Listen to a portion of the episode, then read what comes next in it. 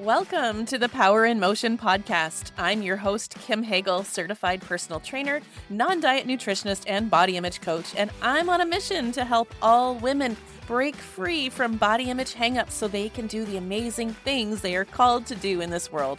If you're looking to feel healthy, happy, and confident without dieting, restriction, and punitive workouts, or obsessing over the scale, you're in the right place. Let's lace up our runners and go for a walk while we chat. Hey there. Welcome back to part three of our five part series on how to eat normally. This is episode 55 of the Joyful Movement Show, and we are talking today all about the most common fears or concerns that people have as they consider ditching dieting or restrictive eating in favor of intuitive eating.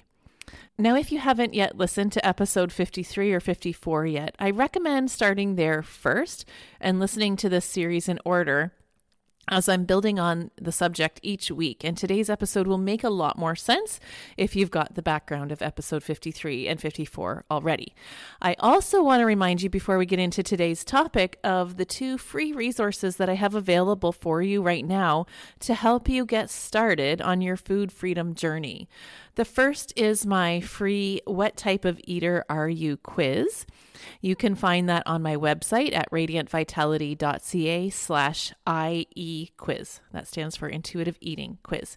And when you answer the questions there, you'll find some insight into your eating style and then some tips to help you make peace with food depending on your unique eating behavior.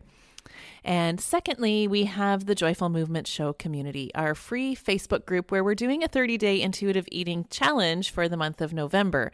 I really encourage you to join us over in the group. It's a great community full of women just like you who are curious about a different way of relating to food and exercise. And I'm in there regularly sharing tips and answering questions as well. So it's a great place to get started with all this kind of thing. Okay, so let's review what we've learned over the last two weeks. Back on episode 53, we talked about why we struggle so hard to eat well, even though we have the best of intentions.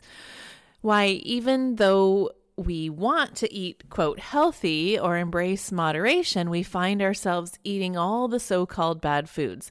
We feel as though if we don't have a plan to follow, we'll go right off the rails.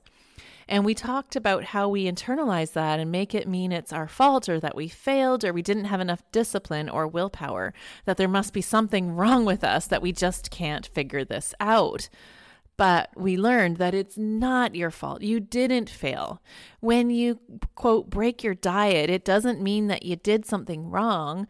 It means your body responded in exactly the right way, the way that it's designed to when food is scarce. We learned back in episode 53 that the reason you struggle to eat well is because of our body's biological response to restriction. Any restriction, whether it's calories, portion control, omitting certain foods, or even just mentally labeling foods as good or bad, they all have the same result, which is to crave and usually binge or eat past fullness and satisfaction on those restricted foods. You'll remember that our brain cannot tell the difference between imposed restriction for weight loss and true famine. So our brain does what it needs to do to ensure our survival, which is to get as much of the food that is scarce while it can and stock up for the next famine, aka the Monday reset or the next diet or plan. We call that the binge and restrict cycle, and it's absolutely not your fault and is purely your miraculous biology at work. And we discussed the solution to this never ending shame spiral is to give ourselves unconditional permission to eat any food, any time, any amount, for any reason. And then last week on episode 54, I introduced you to intuitive eating and how it can be the vehicle to experiencing food freedom. I explained how it is an evidence based approach to health and eating that's all about tuning into your own body's cues rather than listening to external rules to inform how you eat, what you eat, and when you eat. Now, in episode 54, we explored the 10 guiding principles of intuitive eating, which all center around honoring your hunger, fullness, and satisfaction while rejecting the diet mentality in all its sneaky forms and making peace with food. And though we're honoring our body's biological hunger, we're also acknowledging that we do eat for many non biological reasons celebration, comfort, nostalgia, or simply just because a delicious food is available and we want to experience it. Giving ourselves unconditional permission to eat means allowing ourselves that freedom to choose to eat, even if we're not biologically hungry, and understanding that doing so isn't bad or wrong. Rather, you're meeting an emotional, mental, or spiritual need, and there's nothing to be ashamed of. Unconditional permission is such a critical step towards food freedom because if you don't fully believe that it's okay to eat whatever you want, or you still label certain foods as good or bad, then you will continue to feel deprived and ultimately overeat, and you'll block yourself from feeling truly satisfied with your eating. And when you're not fully satisfied, you'll always be on the lookout for something, anything to satisfy that craving. On the other hand, when there's full permission and you truly know that food will always be available anytime you want, then it doesn't seem so urgent or as intense. Food loses its power over you, and that's where we find food freedom. However, for the person who's spent their entire life trying to get their eating, quote, under control, this idea of unconditional permission to eat can be downright scary, and rightly so. If your experience to date has always been such that if you're not on a diet or closely watching what you eat, then you're out of control around food, you're not going to have a lot of trust in your body to regulate itself. And naturally, you would wonder if this could work for you. It can feel like intuitive eating might seem like a free for all that would end you in a food coma. Perhaps you don't even know what your internal signals are anymore, so you wouldn't know where to even begin. Those are real and legitimate concerns. So let's talk about some of these main concerns and fears that people have about embracing intuitive eating, and I'll provide some facts to hopefully put your mind at ease. Number one, I won't stop eating, or I'm addicted to food. So you fear that if you give yourself permission to eat as much as you want, you'll eat far past fullness and won't be able to stop. Perhaps that's been your experience in the past. When you've loosened the reins, then you found yourself eating to the point where you feel overly full and even unwell. It can absolutely feel like you're addicted to food because of how intense the urge to eat is and how out of control you feel when you do eat. But I assure you, it's not food addiction. It's beyond the scope of this episode to dive into the science of addiction and the research around food addiction, but let me summarize why it feels like an addiction but actually isn't. With true addiction, the more you use a substance that you're addicted to, the more you crave it. I'm generalizing here, of course, but there's no endpoint with drugs or alcohol addiction. It generally keeps progressing. But if you abstain from using, the urges gradually go away and you enter recovery. It's the exact opposite with food. The only time people or rats engage in addictive or out of control behavior around food is when it's restricted or withheld. When food is readily available without rules or restriction, that type of behavior is generally not observed. In other words, that out of control feeling is a very natural response to restriction and very well could be your experience as you adjust to intuitive eating. If you've been living in a restricted state and your pattern in the past after an episode of indulgence or overeating is to slam on the brakes and do a reset or a cleanse or start a new diet, then your body has learned that in order to get its needs met and survive the next famine, it has to stockpile as much food as possible even at the expense of feeling unwell. But I promise it won't be like this forever. Have you ever been on a vacation like a cruise or to a resort where there is just so much new and interesting, delicious food and tons of it at all you can eat buffets? If so, you know that on the first day of your vacation, you probably ate all the things and in large quantities. But by the end of the week, the novelty is worn off and you're choosing the things that you really desire in the quantities that satisfy without feeling stuffed. That's how it works with intuitive eating, too. We go through a period of habituation. And yes, sometimes we overeat. But it helped me to remember that my brain and body were just learning to trust me again. Every time I overate, I learned from it. I gave myself grace and I moved on. And I was really conscious to not fall into guilt or shame and held a really firm line that I wouldn't pay for it by exercising it off or by eating light the next day. And eventually, those episodes of overeating became less and less, and I was more sensitive to my hunger and fullness cues, and I was able to respond more appropriately to them. I like to think of this process of habituation like a pendulum. When you're very strictly restricting food, it's as if the pendulum is pulled as far to the right as it can go. So that if you let that go, it's going to swing way over to the left and look like an out of control binge. Our old pattern might have been to pull the pendulum right back to the right and tighten things up again. But the solution is rather to loosen the control. When we stop restricting, there's room for body trust to be cultivated, and those swings become smaller and less frequent until eventually they just disappear, and you find yourself feeling content and peaceful around food and can eat without fear. Concern number two is I won't eat healthfully. Along the same lines, people often worry that if they can eat whatever they want, all they'll ever eat is pizza, donuts, and wine. And similarly to my first point, you might at first eat a lot of your previously forbidden foods. But also, similarly to my first example of going on a vacation where you forget all about your food rules and eat whatever you want, maybe you indulge while you're away, but what's the first thing you do when you get home? Usually it's to make a nourishing home cooked meal. I know I did that long before I ever knew of intuitive eating.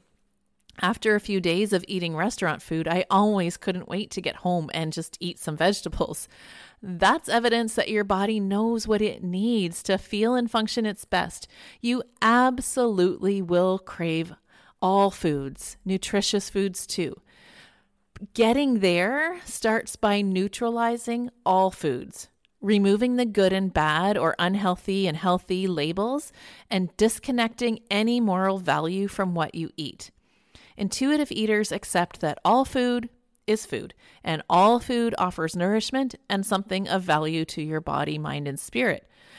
As you honor your hunger, fullness, and satisfaction, and really tune in to how foods make you feel, you'll begin to choose foods that make you feel good and avoid the ones that don't. You'll remember from last week's episode that gentle nutrition is one of the principles of intuitive eating.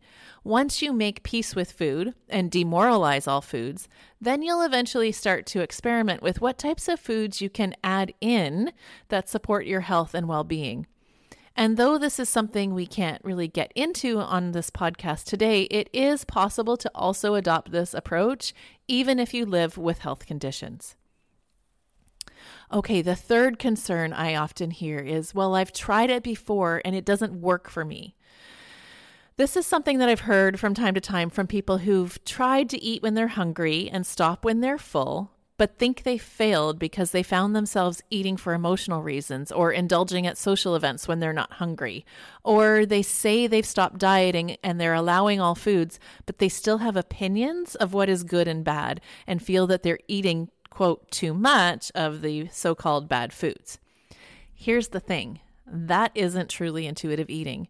There wasn't full permission there to eat whatever you wanted, whenever you wanted, as much as you wanted. We call this pseudo permission. With pseudo permission, you still hold beliefs about what's good and bad or right and wrong, and as such, you're still going to feel guilty and ashamed when you quote mess up, thereby keeping yourself on the cycle. As they say, the only way out is through. You've got to go all in with the permission. Maybe not all at once. I definitely recommend taking your time with habituating because too much at once can be overwhelming. But then be patient with yourself as you're going through it. Perhaps if you've tried something like this before, you just didn't give yourself enough time to habituate. You were probably right in the thick of that rapid pendulum swing and got scared by how your body was responding. So keep in mind that intuitive eating is a process. This isn't a six week or even a six month plan. It's a lifelong journey of unlearning and relearning. I mean, myself, I'm two years in and I'm still learning. It's a whole lot easier now. But honestly, that first year was a lot of experiments, a lot of trial and error, and a lot of lessons with lots of grace required. The fourth concern I hear is well, my hunger and fullness cues don't work. And this definitely comes up from time to time. For some people, particularly those who have been career dieters, eating by rules and the clock for so many years, sometimes the hunger and fullness signals actually do get shut right down. They don't get the rumbling in their tummy to signal that it's time to eat, and they don't recognize when they've had enough. That's a survival tactic of the brain. If the brain learns that you won't respond to hunger cues, it learns to shut it off and puts its energy into trying to keep you alive. It also shuts off fullness so that when you do eat, you get enough to survive the next period of scarcity. Or there's some people who feel like they're always hungry and worry that they're insatiable. That was me. I always felt hungry. All of these things can make learning intuitive eating a little more challenging, but it's certainly absolutely possible. I've worked with a number of people like this and I experience this myself, so I know that it works. Although I would say, if that's you, it would be really beneficial to work with an intuitive eating coach one to one to help you with your unique needs. The lucky thing is, we have more than one way to tell if we're hungry or full. Often there are other cues like thinking about food or feeling distracted. I've learned that those are my early hunger cues. For me, it turns out that I always felt hungry because I was always under eating. I never ate to true fullness when I was dieting, so it took some practice to become familiar with what normal fullness feels like. But now I've noticed that food stops tasting good as I'm approaching fullness. I don't need to eat to the point where I'm stuffed to understand that I'm full. And the last concern is the fear of weight gain. I saved this one for last, but it's a very common fear for women who are considering intuitive eating. Here's the thing gaining weight is a possibility with intuitive eating. So is losing, and so is staying the same. Each person's body responds differently depending on what their relationship to food has looked like in the past. If you've been under eating, there's a good chance you'll gain. If you've been eating past fullness consistently, well, you might lose. Either way, you'll land at your happy weight, the weight that allows you to feel and function your best, but doesn't require all your energy and effort to maintain it, and you'll experience less weight fluctuations. Now, we've talked about health at every size here on the show lots of times, so we know that health and weight are not the same thing. Health is a product of your habits, not the number on the scale. And intuitive eating is a habit that's been shown to have health promoting benefits. So you don't have to worry about being unhealthy if you adopt intuitive eating, even if you gain weight, even if that means you're not in the so called normal BMI range. Intuitive eating is rooted in body respect, so it's all about choosing what's good for you and supportive of your health.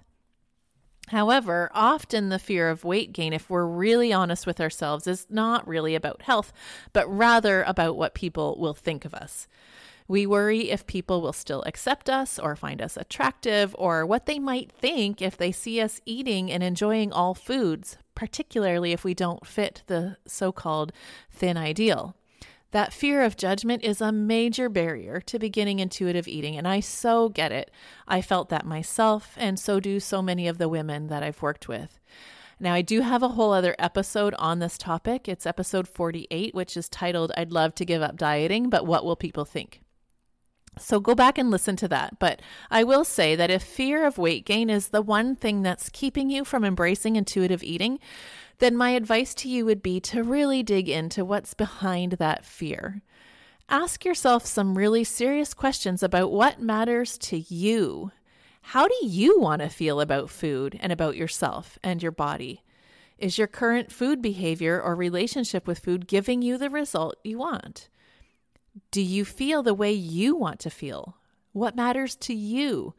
And is that judgment you fear actually real, or are you assuming it based on your own internalized fat phobia? How willing are you to choose what feels best for you despite what others think? Only you can determine what feels like the best course of action for you. But if you've been looking at intuitive eating and listening to all these episodes, and the only thing that's stopping you is fear of weight gain, then maybe you want to weigh out the pros and cons. Make a list of all the benefits of your current way of eating versus the potential benefits of intuitive eating, and then list out the cons for both. For me, I'll be totally honest with you. When we live in a society that favors thinness, you can't help but have thoughts of maybe my life would be better if I lost weight. So I still have those thoughts on occasion.